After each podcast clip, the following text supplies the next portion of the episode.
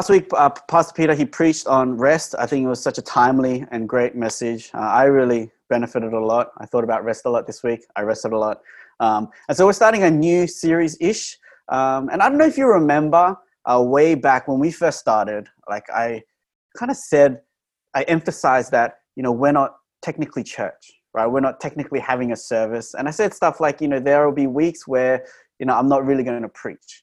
Right? I might not preach from the Bible and that kind of shocked us. And then I ended up preaching from the Bible every week. Um, but this week, and kind of particularly this series, uh, it's it doesn't have a lot of Bible. Right? I'm just going to put it out there. Uh, this isn't really a sermon. Um, I wouldn't preach this on a Sunday, a service. Uh, this is from me, not to Kingsway Church, uh, but from me to uh, the launch team. Right? I want to talk for these next maybe three to four weeks about stuff like vision, mission, values, uh, kind of just uh, things that uh, matter to us as a launch team.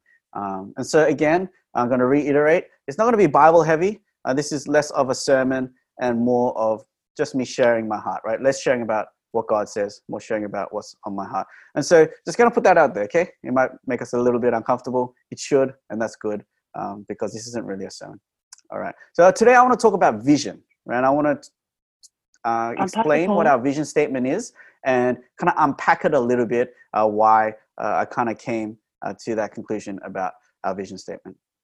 But uh, let me begin by explaining uh, what is a vision statement. And I'll try by saying a story that I heard from Ministry Grid, but I kind of adapted it. This is my version of the story.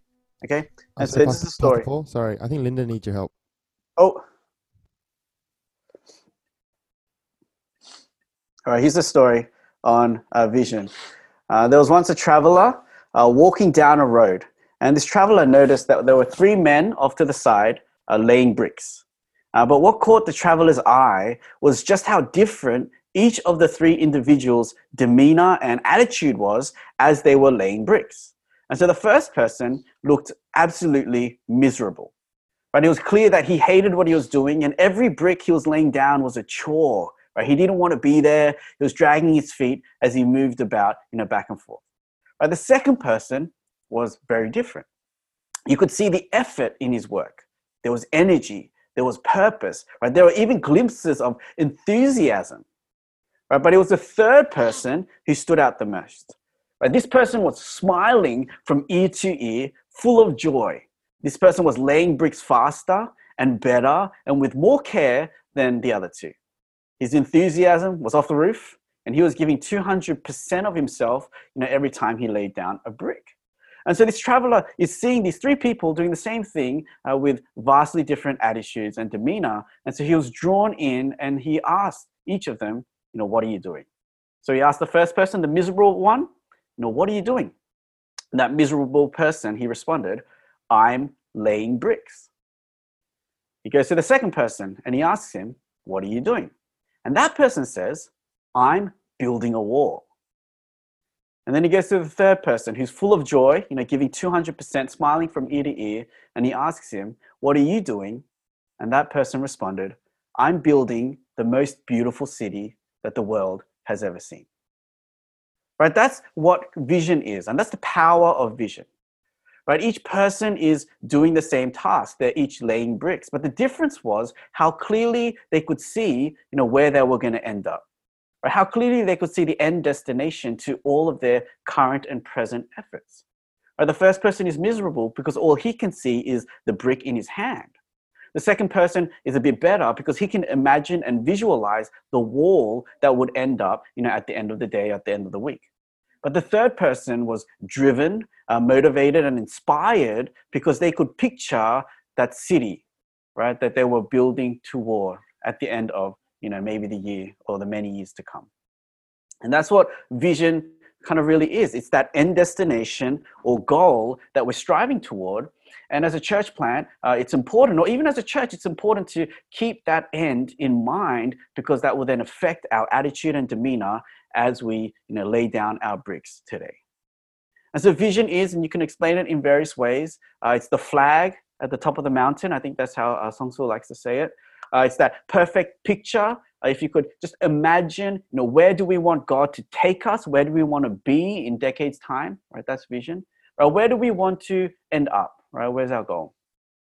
And so this is in contrast to stuff like vision and values. So I'll talk about uh, mission, uh, sorry, mission next week.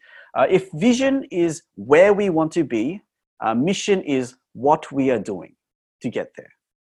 Right? Mission is what we're doing today. What are we doing to get to where we want to be tomorrow? And vision is that tomorrow. And values then is, you know, the characteristics, the, the traits that shape how we do what we do. And I'll talk about those, you know, in the coming weeks. But today we're talking about vision, right? Where do we want to be? Where do we want to end up at? What's our goal? You know, every uh, secular organization has their own form of vision, mission, values. Different people define it in different ways.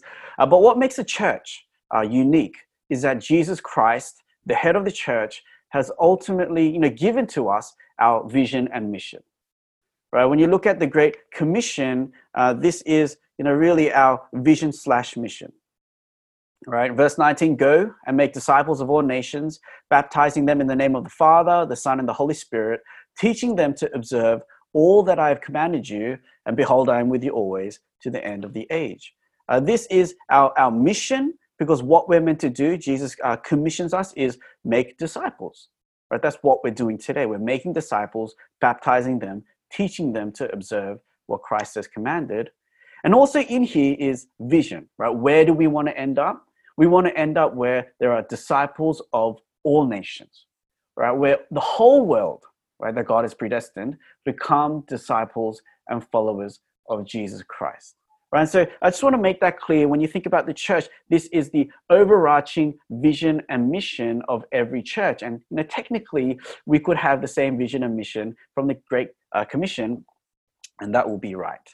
Uh, but what we want to do, you know, as I explain my vision statement or our vision statement, is uh, apply that kind of big picture umbrella vision and mission to our context. Right? What does that look like for us as a church? What does that look like if we say it in our own language, right? As as you know, whoever we are as a launch team, as we look at who we're focusing on and trying to reach out to, right? what does that look like? And that's what our vision statement is. Right? Will Mancini, uh, also in the ministry grid uh, videos uh, that some of us are going through, he says this uh, God is doing something cosmically significant, but locally specific in every church. Right? That cosmically significant thing is the Great Commission. God is, you know, whether in you know Thailand or whether in India, He's working to make disciples all around the world, right, to build His church. But at the same time, He's doing something specific in our church, right, at Kingsway. And so our vision statement, our mission statement is focusing on that latter half, the locally specific thing that God is doing in Kingsway. And so I want to share with you our vision statement, and then we're going to focus on the four key words in it in today's like sharing. And I'm on. I'm going to be honest here. I'm a little nervous. Uh, we all know how what, what happened the last time I shared you know, something near and dear to my heart.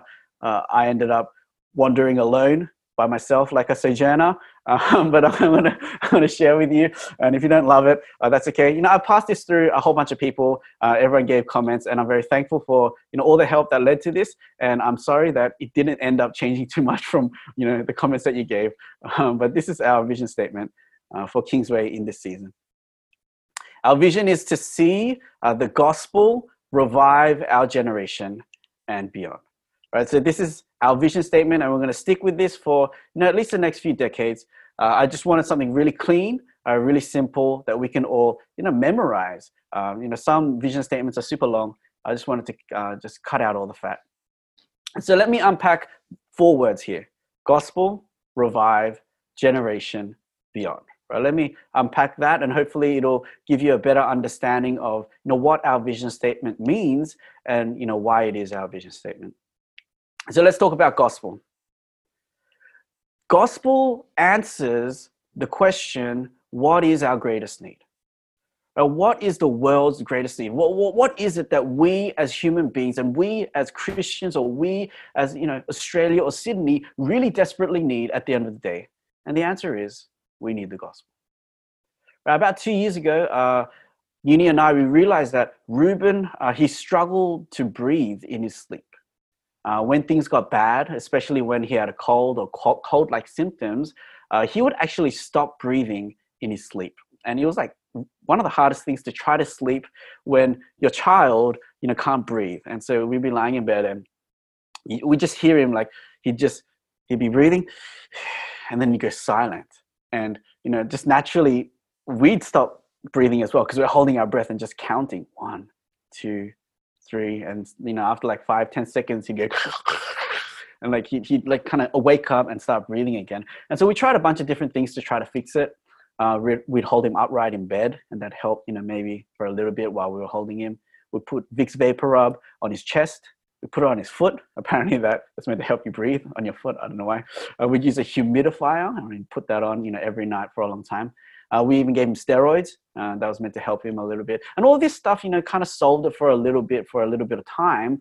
Um, but it wouldn't really kind of solve the real issue. And so we ended up going to an ENT specialist, uh, and he said that all of those symptoms, right, his cold like symptoms, his difficulty breathing, his sleep apnea, his blocked nose, his tiredness, even his behavioral problems were all kind of symptoms of what was a root cause. And the root cause was that uh, he had like adenoid and tonsil, like it was too big, so he couldn't breathe. That made him tired. That made him grumpy, etc., etc. And what we needed to do was we needed to cut him out, right? So we had to cut out his adenoids and cut out his tonsils. And you know, Ethan, Scarlett, Toby, I think they've had the same uh, surgery as well. Um, and so we went through the surgery, and it solved the problem, right? So now he can breathe. Now he's not as tired. Now he's, I think, you know, I think it actually helped his behavior, right? He's not as, you know, he's not as crazy like that. Um, and, and that's, that's what it was. We, we tried to treat the symptoms for a very long time, um, but they didn't really solve anything. We had to go down to the root problem and fix that, and then all the symptoms were solved. Right? And I say this story because, you know, when we look at the world, there's a lot of pain, there's a lot of heartache, and there's a lot of what we, what I'll call symptoms right? But they're not the, the real root issue. And we can live as a church trying to treat symptoms, and that's helpful. Uh, but what we really need to do is go down to the root problem and solve that. Right? The root problem of all the pain and heartache and issues that we see in the world is sin. That's the root problem, that's a root cause. And the solution to that root cause is Jesus Christ. And so we as a church, we want to go out and tell people about Jesus, right? This is the gospel, right? The church can do a lot of other things and we should, and those are good things. We can be, um, you know, spread good morals. Uh, we can try to be good people and you know let other people be good people. We can you know feed people and you know fight against injustice and inequality, and those are all good things. But really, at the heart of everything is sin, right? And the only solution to sin is that people would hear about Jesus, right, and turn to him. Right? When we preach the gospel, people are forgiven of their wrongdoings. They're brought back to the Father, right? They're, they're changed. Their sinful nature, nature is done away with. Uh, we find our identity. Uh, we find our purpose for life. We have hope, joy, etc. Right? From the gospel, all of these other things spring out.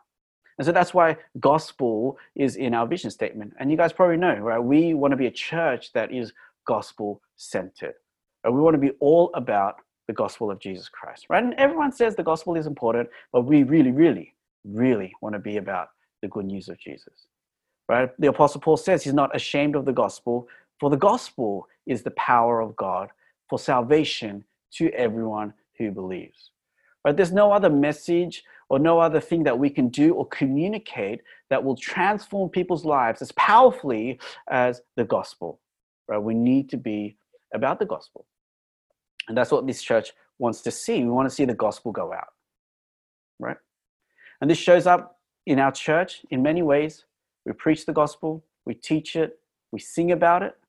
We, in our, our outreach, right? It's more than just compassion or helping people. We want the gospel to go out, right? In our Bible studies, in our prayers, uh, we're about the gospel. And so, you guys probably know uh, the gospel is very important. The second of the four words is the word revive. Um, what is our greatest desire, right? This answers what do we long for the world, and what we want is revival. Right? We want revival, and I know you know that that word um, kind of has I don't know I don't know if that's a good connotation for you, but that's what we really desire. We want you know the Spirit to work powerfully to bring revival, you know, in people's lives. Uh, you know, kind of like the psalm says, what we long to see is people, you know, ascend the hill, stand in the holy place with clean hands and with pure hearts. And we want that to be the, this generation, right? Which is the next word I want to talk about. A generation that seeks the face of God. Right, we want to see revival come to people uh, so that, you know, people are like overwhelmingly transformed and passionate, right, in Sydney right? We want the gospel to go out and make such a tremendous impact that, uh, you know, Sydney is not the same. I don't know if you guys have been through the waves of, you know, what God has done, uh, where, you know, it just seemed like people were excited about, you know, Jesus, excited about church. And that's what we long for. Uh, we may not see it, God may not do it, but that is constantly what we're praying for, right? That's our vision. We, we are wanting to see this happen. We want to see revival right? I, I, thought about having the word save there, but the reason I don't have the word save is because, you know, we're really targeting two groups of people. First is unchurched people, right? We want to see unchurched people saved, right? We want to see them come to Christ. But the second group of people that I, Kingsway will target is the de-churched people. And when you think about our friends, especially, I think more so than maybe, you know, other ethnicities, right? If you're not a Korean and you, you grew up in Australia as a Caucasian, I think you would probably have less de-church people. But I think as Koreans, we have a lot. We have a lot of friends who grew up in the church, didn't understand a lot of what was happening. You know, they left the church, they're de-churched. And I think one of the areas um, or groups of people that we can really draw back to Christ are the de-churched. And so these people are probably already saved. What we want to see is revival. We want to see them revived, right? They're, they're, they're kind of asleep. We want to wake them up for the sake of God. You know, I was talking with the pastors this week, and you know, Daniel said that that group of people, the de-churched people, are probably the hardest people to reach out to. Right? He said they're probably harder to uh, reach out to than Muslims, right? Because the de-churched, or he called, called them the ex-evangelicals, um, they think they know all the answers right? They've been to church, they've experienced everything, they've left. And that's true. They're going to be really tough to reach out to, uh, the friends that you used to sit next to in church. Uh, but Kingsway exists, right? To see the unchurched and the de-churched, oh, I'll be careful with my fingers, uh, de-churched come back to the Lord, right? So it's de-churched, unchurched, not the churched, not the church. We're not aiming for the church. We're not aiming for people who are already at church. We've talked about this. We're not looking for sideways growth. And so as you look to invite people to Kingsway when we launch, right, de-churched, unchurched, let's not reach out to church people. Okay, I'm not saying we're going to reject them. Um, you know, we can't help it if they come, um, but you know that's not our target. We want to see revival. The third thing, let me talk about this phrase, our generation, and I want to stick on this one probably the longest, and then we've got one more after this. Uh, this answers the question, I think really two questions. One is, you know, who is most deeply on our hearts, right, our generation? And I think secondly, uh, where are we most effective? And I'll talk about this in a moment. I wanted a word that was both broad and specific. And that's why I landed on our generation. When I say broad, um, this word is applicable and relevant to anyone that steps into Kingsway, right? Regardless of age or ethnicity, you hear, you know, we want to see the gospel revive our generation, and it, it doesn't exclude them. Do you know what I mean? Like everyone has a generation. And so that's why I wanted the word. At the same time, I wanted a word specific uh, that has a deeper meaning for second generation immigrants right? I didn't put Koreans or second gen immigrants in the vision statement because that is exclusive. But when you hear the word our generation, um, as most likely a 1.5 or second gen immigrant, uh, it has a special meaning. Uh, because you know we as second gen uh, Koreans or immigrants have gone through you know a particular struggle as second gens, uh, trying to find our place in the world. Uh, there is a, a real, deep, and urgent need for God to work in the second gen immigrants, right? Because so many have left the church.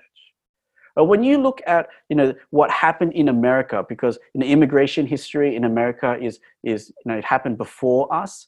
Uh, when you look at what happened in the Chinese churches, you know we're not exactly the same. But in America, they have this phrase and they call it the silent exodus. And what happened in second gen Koreans in America was that they grew up in the church, but when they got to college, they just left the church silently. This is a bad thing. It's not a good thing like in the Exodus in the Bible. It's the opposite. They, they just started to drip out of the church, and there was a mass departure out of the church. And there were surveys done in the 1990s, and some scholars would put the number at 80 to 90% of second gen Korean Americans who left the church once they hit college. That's, that's an extraordinary percentage 80 to 90%, they say. But they just leave the church. Right? Someone else said 95%. And what they saw, what they saw was that it's the same struggle like so many of us uh, are going through or have gone through uh, the second gen Korean Americans were trying to find their place because they were growing up in two worlds, right? They growing up inheriting the culture, language, and identity from their parents, which was different from the culture, language, and identity that they were inheriting from the country they were growing up in right? They were trying to straddle these two worlds, the Korean and American. Um, and, and that's our struggle, right? We, we're learning and inheriting stuff from our parents, but it's different from what we're learning and inheriting from Australia. We're stuck in these two worlds. And the result isn't that we're comfortable in both. Right? The result is that we're uncomfortable in both. Right? We're we're not really comfortable, you know, because we're not really fully Korean, but at the same time, not all of us are fully comfortable in the Aussie culture or surrounded by, by you know, maybe Aussie people. Right? And the struggle that a lot of people go through is in, in terms of church is they don't fit into the Korean church. But when they leave the Korean church, they find that they don't fit into like an Aussie local church or even a multi-ethnic church right? That, that's what our generation is going through, right? It's particular because we are second gen. And this is really at the heart of why this church plant even exists. Because we ourselves have been trying to find a church to call our own, right? And maybe for a lot of us, we've struggled to find that. Now, we've talked a lot about multi ethnicity, and I'll talk about that in a moment. Um, and, and we are pushing for it. Uh, so, we're not a Korean church, Right? We're not defining ourselves as a Korean church uh, in uh, public platforms. We're going to try not to speak Korean, right? Because that's exclu- excluding others. And we are pushing for greater ethnic diversity. But at the same time, we need to be humble enough to accept the reality of where we are. And as a launch team, where we are is that we're like 98% second gen Koreans. And that's just the reality of where we are. And, and we want multi ethnicity. We're going to keep pushing for it. But the reality of today is that we're dominantly Korean. You know, we did a survey at the start of, you know, I think when we jumped on Zoom and I asked, you know, who do you think you'll invite? There was a great majority of us who were going to invite Koreans and at best Asians. Right? And I was kind of surprised by that. I think that's just the reality of where we are. And it would be bad stewardship, I think, for us to ignore other second gen Koreans, right? When we can have a tremendous impact in their lives. You know, when Pastor Dave Lee came, I don't know if you remember, he came in 2018 uh, to New Life WinterCon. Um, you know, and I was talking to him about church planting uh, back then, and he he was saying, because he's from America, that this our generation will most likely be a transitory generation, right? A stepping stone toward multi ethnicity but he was saying that we may not get there in our generation. We may not see it. Right? We want to push for it, but maybe, and you know, we'll see how God works. We may at best be an Asian church, right? When we get older, um, and then it might be our children who will then push it further to become multi-ethnic. And that's just the reality of you know where we are. Even when I look at other Chinese churches in Sydney who you know have a, a longer immigration history than us, Cornerstone Church, right? A great church, thriving, you know, started off as Chinese second gens and then pushed the boundaries to become more and more multi-ethnic. You know, when I spoke to uh, C.S. Tang, the lead pastor, surprisingly, he was saying to me that still their church is predominantly Chinese. Uh, the Eastwood one, especially, maybe Asian. Um, and depending on you know the nationality of the pastor and the location, maybe some other of the church plants are more diverse. But even they, you know, us taking it a step at a time, right? That's just the reality. And so when I think about that, and I ask the question, how can we be most effective for the gospel right? I land on the answer that we can't neglect second gen immigrants, right? Or second gen, if you want to be specific, you know, Koreans especially. Right? God is doing a global work, right? His vision and mission is to make disciples of all nations.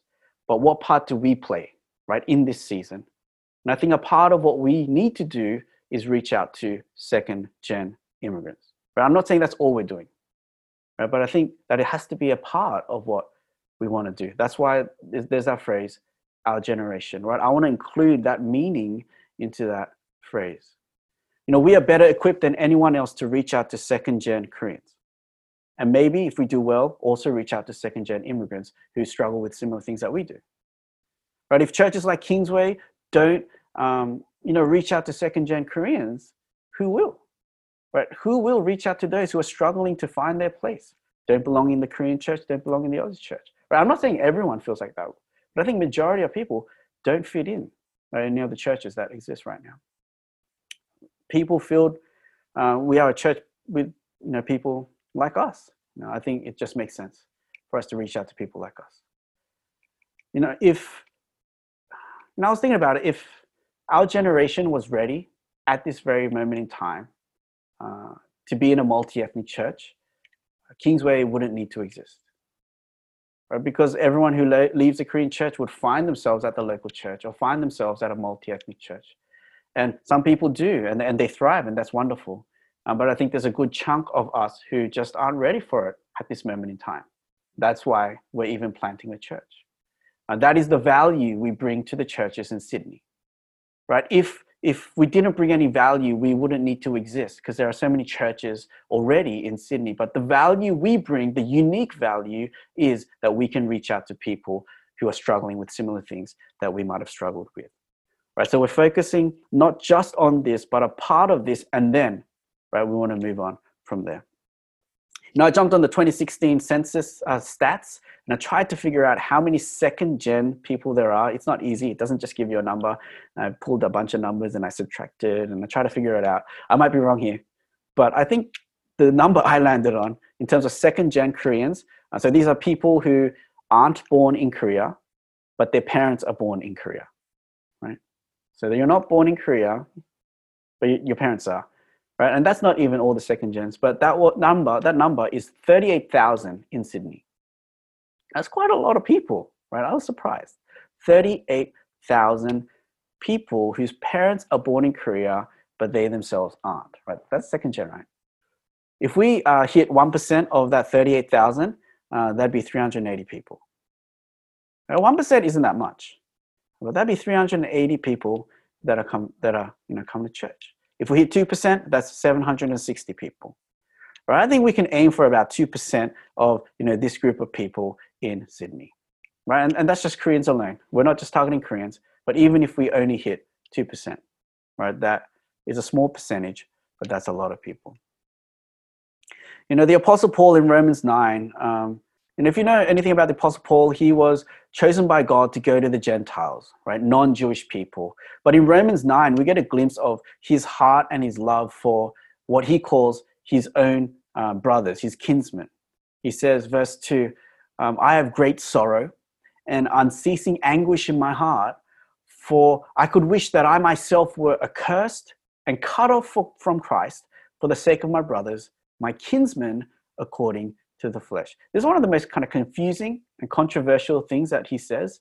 He says, like, I, I wish I could like be cut off from Jesus for the sake of my fellow Jews that they would come to Jesus, right? It's like, well, that, that sounds kind of weird and heretical. Um, but this is just a, a reflection of his deep love and care for you know, his people, his kinsmen, he calls them, his fellow Jews and Israelites who haven't turned to Jesus Christ, who are walking in sin. Right? He, he longs and he anguishes for them.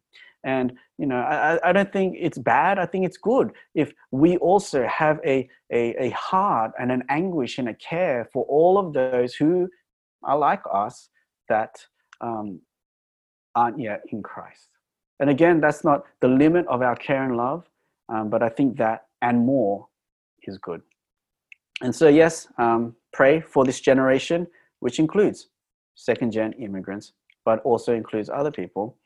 um, yeah, pray for them. I think that's one of the first things uh, we need to do. That the Spirit would hurry our hearts and give us a heart, kind of like the Apostle Paul had for his fellow Jews.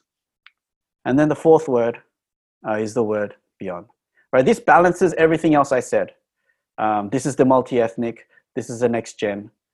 Um, this is the future of what happens after you know our generation is healthy. Um, you know, aiming for Koreans right now, launch team 95, 98% Koreans. This isn't where we want to stay. Right, we want to keep pushing the boundaries to become more and more diverse and look beyond. And so when I say beyond, it, it encapsulates two things uh, outward and onward.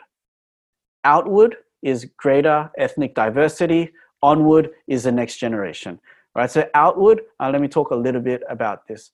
Uh, you know, we've, we've talked about the push to become more and more diverse. Uh, we've looked at Revelation 7 9, but, you know, at, at, the end of the day, when we are with God in the new heavens and new earth, um, there will be every tribe, every nation, every tongue standing before the throne, you know, giving him worship. There is that diversity and there is that unity in that diversity that, you know, may only really be um, possible in heaven when there is no sin. And so that's kind of the, the direction we're headed to. And we're constantly pushing there. I don't know how quickly. I, am not going to put any date on this, but that's where we want to get to eventually.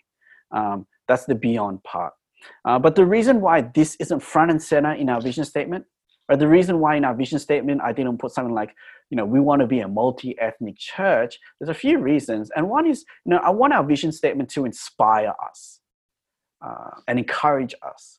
And you know, I'm not having to go at like any other church, but you know, when I when I go to like a mm, like another church and in their vision statement they say we want to be a multi-ethnic church and then i look at the photos and the photos are like not like 96% of one race. Uh, personally, just for me, uh, it doesn't inspire me. Uh, it kind of discourages me because I. I think that's what would, would happen to me if every time I stood up in front of Kingsway and I said, you know, we want to be a multi-ethnic church, and, and I'm just looking at you know like predominantly Korean or predominantly Asian faces. Um, I, I, think that's a step to kind of beyond us right now. I, I want vision to inspire us, and so I put it in the beyond and not the front and center. The second reason is if multi-ethnic is really the, the front and center of our vision statement, and that's primary, uh, then the first thing we should stop doing is evangelizing to Koreans. Because every Korean that steps into the church uh, is exacerbating the problem that we are dominantly Korean. Right? Does that make sense? If multi-ethnicity was really the, the primary drive for us, then you know half of us should leave and um, we should you know only invite non-koreans that, that should be our target um, but uh, you know i'm trying to balance you know these two things right? That we can be effective for the gospel to second gens while also we're constantly pushing the boundary right? So i'm trying to straddle that. That's the reason why it's not front and center. And third is vision statements change. And so in about a decade or two or three or whenever we're ready um, we will change the vision statement to make multi-ethnic front and center you know, when, when, it, when it's closer, I think, in our reach. Um, I think, you know, it really is dependent on us. And I've talked about this before. The rate at which we'll push these boundaries will be determined, you know, partly by us and, you know, the church uh, leadership has decisions to make, who will hire and stuff like that, what's on our vision statement. But a big part of it is really you. Um, who will you invite to, you know, the church? And the reality is, if we uh, invite Koreans, then the progress to become multi-ethnic will be slower. Um, and you know, I'm not saying that's a bad thing, but that's just the way it will be. But again, a part of the eventual goal is to push this diversity in our you know makeup of ethnicity, and the beyond is not just outward; it's also onward. Um, and this is a big part of you know what's on our heart. Um, Psalm 78 it says, you know, we will not hide them from their children, but tell to the coming generation the glorious deeds of the Lord and his might and the wonders that he has done. He established a testimony in Jacob and appointed a law in Israel, which he commanded our fathers to teach to their children. Right? The fathers are to teach to their children that the next generation might know them, the children yet unborn, and arise and tell them to their children. And so a big part of our heart is not just us, but it is the next generation. Uh, but for us to pass the gospel baton on well means that we as a generation need to be healthy. Right? We as a generation need to be running the race well in order then to pass it on to our children. And so first we, you know, you know, like in an airplane where, you know, if, if the things fall down, they say, you know, put it on the mask on yourself and then put it on your children. Kind of like that. We need, we need to be okay first. Right? So our generation, and then it'll, you know, move on beyond to the next generation. But we do. We want to care about, you know, the guys, our children, our daughters that come after us. You know, we want to pass the baton on well. Um, a part of it is we want to do what the first generation did for us uh, to varying degrees of success, um, but we also want to do it better as much as we can, as much as possible. You know, the church that we needed was different from the church our parents had. And the church that our children need uh, will probably be different from the church that we need because they're struggling with a different identity problem. They'll be more Aussie than we are, etc., etc., etc. but once we are healthy, we really want to care about them, help them, empower them, you know, resource them to have the kind of church that they need. Uh, that might be very different from the one that we're building. And so that's definitely on the radar. Uh, we want to focus on that. We want to pray about that. Uh, we want to build a culture of discipling younger people, and hopefully that'll keep flowing on to you know our children. Um, okay, but anyway, these are the four key words uh, in the gospel uh, in the vision statement. Um, we want to see the gospel revive our generation and beyond. The gospel, it's a solution to our core problem. We want to see revival. It's what we're praying for. It might not happen. It's up to God. We want to see people unchurched and dechurched come back, revive. And it's for our generation, right? It's second gen immigrants, not just, but it is a part of that word is thinking about that, but then also beyond. We're constantly pushing the boundaries outward and onward, diversity, and to the next generation for the sake of our children. Um, you know, I, I wouldn't be able to say this to Kingsway, the church, um, but I, am speaking to Kingsway, the launch team, and I, I want us, every single one of us, to like kind of know this off by heart. Uh, I want us to memorize it uh, to a certain degree, understand it. Like at the end of the day, I want us to be able to communicate it, even if it's not the exact words, communicate it to people. Uh, whether that's people we invite, whether people ask us, you know, well, why is Kingsway, why does it exist? You know, what's your church about? For us to be able to really, you know, like love this and communicate it. And because we are launch team, uh, we need to be able to do that. Uh, we're not just you know a group of random people. We are people building this church. We are people driving this church. Uh, we we are going to make this happen. And so uh, I want us to really embrace it. Uh, maybe you have some questions about it. Maybe you don't love it. Um, that's okay. Um, well, that's not okay. But you can talk to me. Um, but you know, I really want us to you know be as a launch team on board and on the same page with this vision. Um, you know, we're going through videos on Ministry Grid. I've talked about that before. It's like a resource that you know a bunch of ministries are going through, and the leaders were going through the vision aspect. And you know, what really stood out to me in uh, one of the videos was um, Will Mancini, uh, the guy talking. He says that you know it's really important for leaders, and I'm, I'm counting launch team, every one of us, leaders to communicate vision uh, because it validates the vision. And what he was saying was, you know, when a pastor or lead, uh, you know the guy on the pulpit uh, talks about vision, uh, it's not that effective, right? And I was surprised by that. He said, you know, people are going to hear it from the the pulpit probably the first time, um, but you know, when congregation people hear that, they just think, of course, he's going to talk about vision. You know, that's kind of his job. Uh, but the moment it goes a layer down and launch team or leaders talk about vision, uh, when they talk about it in small meetings, when they communicate it in their own words, that's when kind of vision comes alive. Uh, because people are able to see not just the person who's on staff, you know, talking about vision, but when they see, you know, someone they know, when they see a leader, when they see a launch team member, you know, communicate vision in their own words, articulating it, right, with passion, you know, because they care about it, that's when vision really comes alive. And that's when people are brought together, unified, and are able to run as a church for the same vision, right? Not when I say it, uh, but when you say it. I think that's when it becomes really powerful. And so again, this is our vision statement. I encourage us all to know it, memorize it, and be able to communicate it in some sort of way to those people around us. Right? This is why we exist. Right? We want to see the gospel revive our generation and beyond. And so the two questions um, you can talk about. Uh, you know, to be honest, these questions are. I wasn't too sure um, what you can talk about, but I would say that as you think about our vision statement, uh, what are some ways you are challenged um, and so maybe as you hear this, you're like reminded of something, or you're like, yes, I need to reach out to this person, or you know, you know, yes, our generation. I don't know. Uh, maybe, maybe you don't like it. Um, you can talk about that if you really want. Um, the second thing is, you know, what part are you playing, or what part can you play uh, in seeing this vision become a reality? And that can be like, you know, I now understand, you know, where my ministry fits into you know this vision. And so you know I'm, I'm more excited about that to serve in that in this capacity. Or maybe you're thinking about again you know maybe i can reach out to this person who's de-churched or unchurched etc etc etc right? So these are the two things uh, that you can chat about um, and i'll send you guys off